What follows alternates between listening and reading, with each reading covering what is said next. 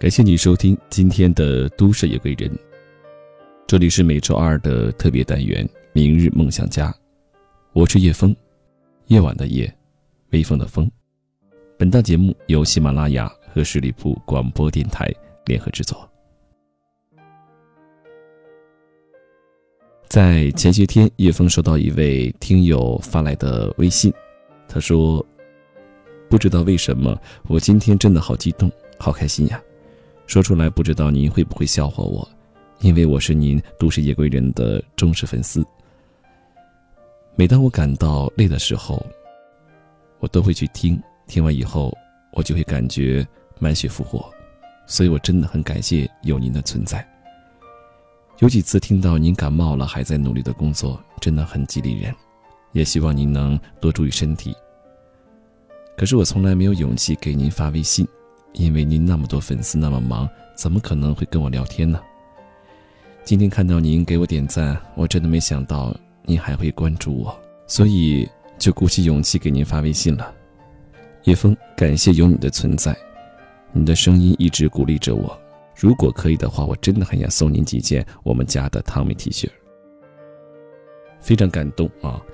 其实叶枫呢，每天呢也是这个微信看不过来啊，因为实在是听友太多啊，时间也有限。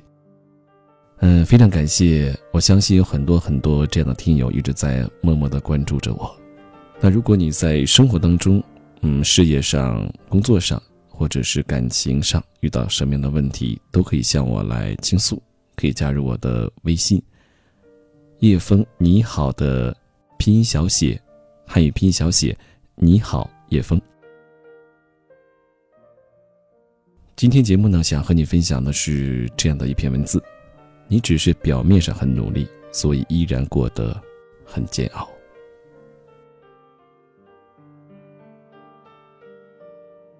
前些天在福建玩的时候，点了咖啡，和朋友匆忙小聚，聊了些琐事，也聊到最近很多大号被封。朋友说，虽然自己不太认同咪蒙，但之前看了他的，你有没有想过你会平庸到死？仔细想了想，我这么一个不求上进的人，可能真会这样，怎么办？怎么才算不求上进？网上搜了下关键词。在知乎上看到了有个相似的问题：你见过最不上进的人是什么样子？竟然有一千八百多万的浏览，其中一条点赞很高的评论。他们为现状焦虑，又没有毅力践行决心去改变自己。三分钟热度，终日混迹社交网络，对着手机和电脑的冷光屏，可以说上几句话的人却寥寥无几。他们以最普通的身份埋没在人群中。却过着最最煎熬的日子。看完这个回答，我突然感到不舒服。这描述的好像就是我以前每日的生活轨迹。表面看上去很努力，却一直以最普通的身份埋没在人群中，过着最煎熬的日子。这些年，从出研到乐活，从锦时到安吉工作室，每次转身都还算随人愿。但有时候，生活往往会给你开个巨大的玩笑，逗你得意忘形后让你哭。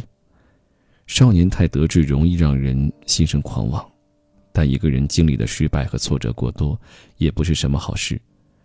而这两样都同时在我身上发生，很长的一段时间，我陷入了一种焦虑中，没有力气再往前走，也没有余地往后退，原地踏步，却又心有不甘。每天早上醒来，第一件事就是看手机。周末休息，懒在床上和手机作伴，稀里糊涂就丢掉很多时间。后来看到国外有一项研究数据，原来这样的我并不孤独，因为全世界有百分之六十二的人和我一样。这好比某种病菌，明明知道如果不及时采取措施遏制或根除，势必恶化，我们却仍然听其自然。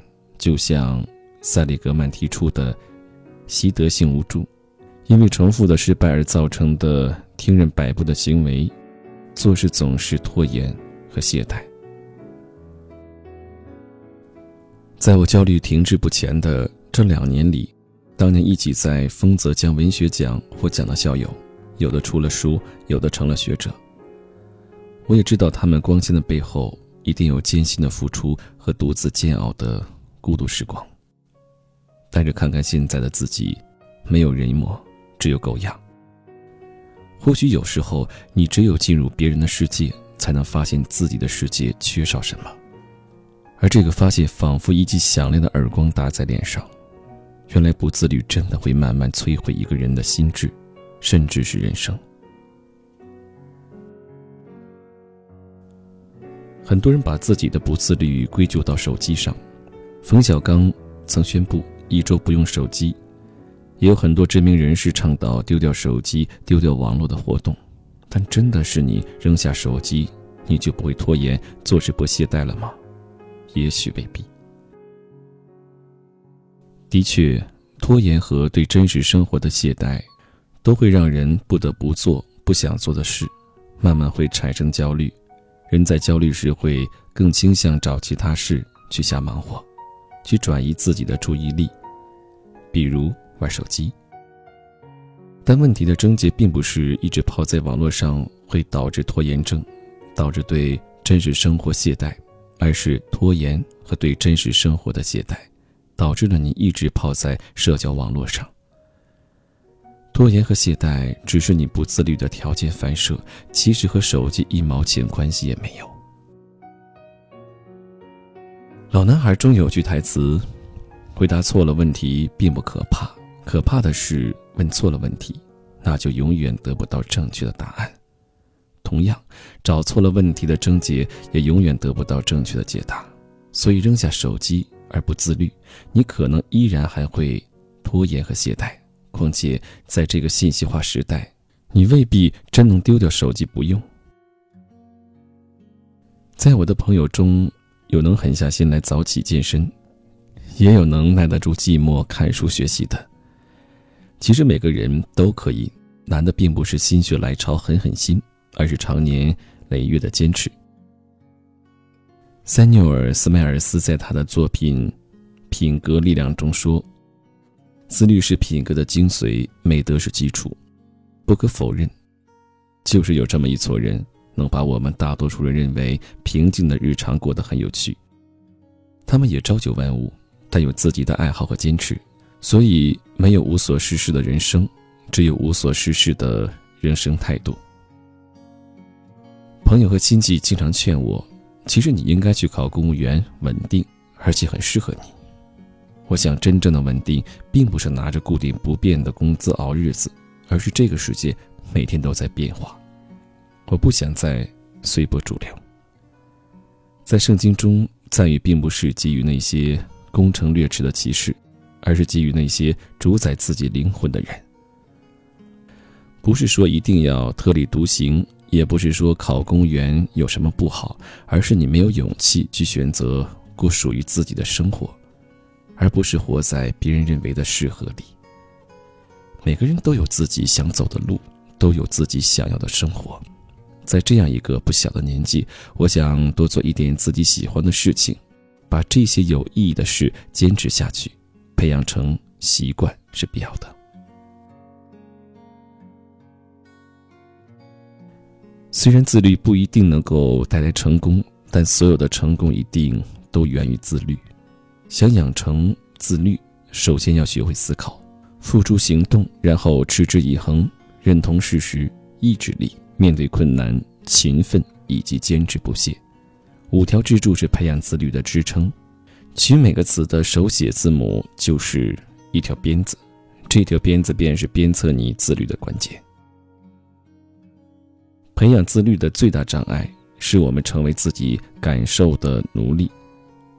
我们往往会认同自己的惰性和陋习，认为那就是人性，不需要去克服，一味追求轻松和享受，而放弃勤奋和付出。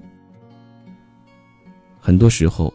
我们手上总是有这样那样忙不完的事情，但其实更多的只是看上去努力，人懒借口多而已。展望未来十年，你会有怎样的生活？先问自己几个问题：你追求的是什么？真正想要做的事是什么？哪些是不重要可以忽略的？你拼死拼活努力挣扎的结果是否有意义？想明白自己想做和能做什么，可以怎么做，这样做是否有意义，才能真正的走上正确的道路上。只要方向正确了，全力以赴，就能够让自己和别人不一样。这个世界上聪明的人很多。有能力的人也很多，而往往很多时候，聪明和能力并不重要，最重要的是认真，因为认真的人意志力往往是最强的，所以能够在自己认为最重要的事情上保持专注，长期坚持。不妨想想，马云创业二十多年，我们做一两年，身边都是对手；做三四年，身边几十个对手；而做十年八年，身边将没有对手。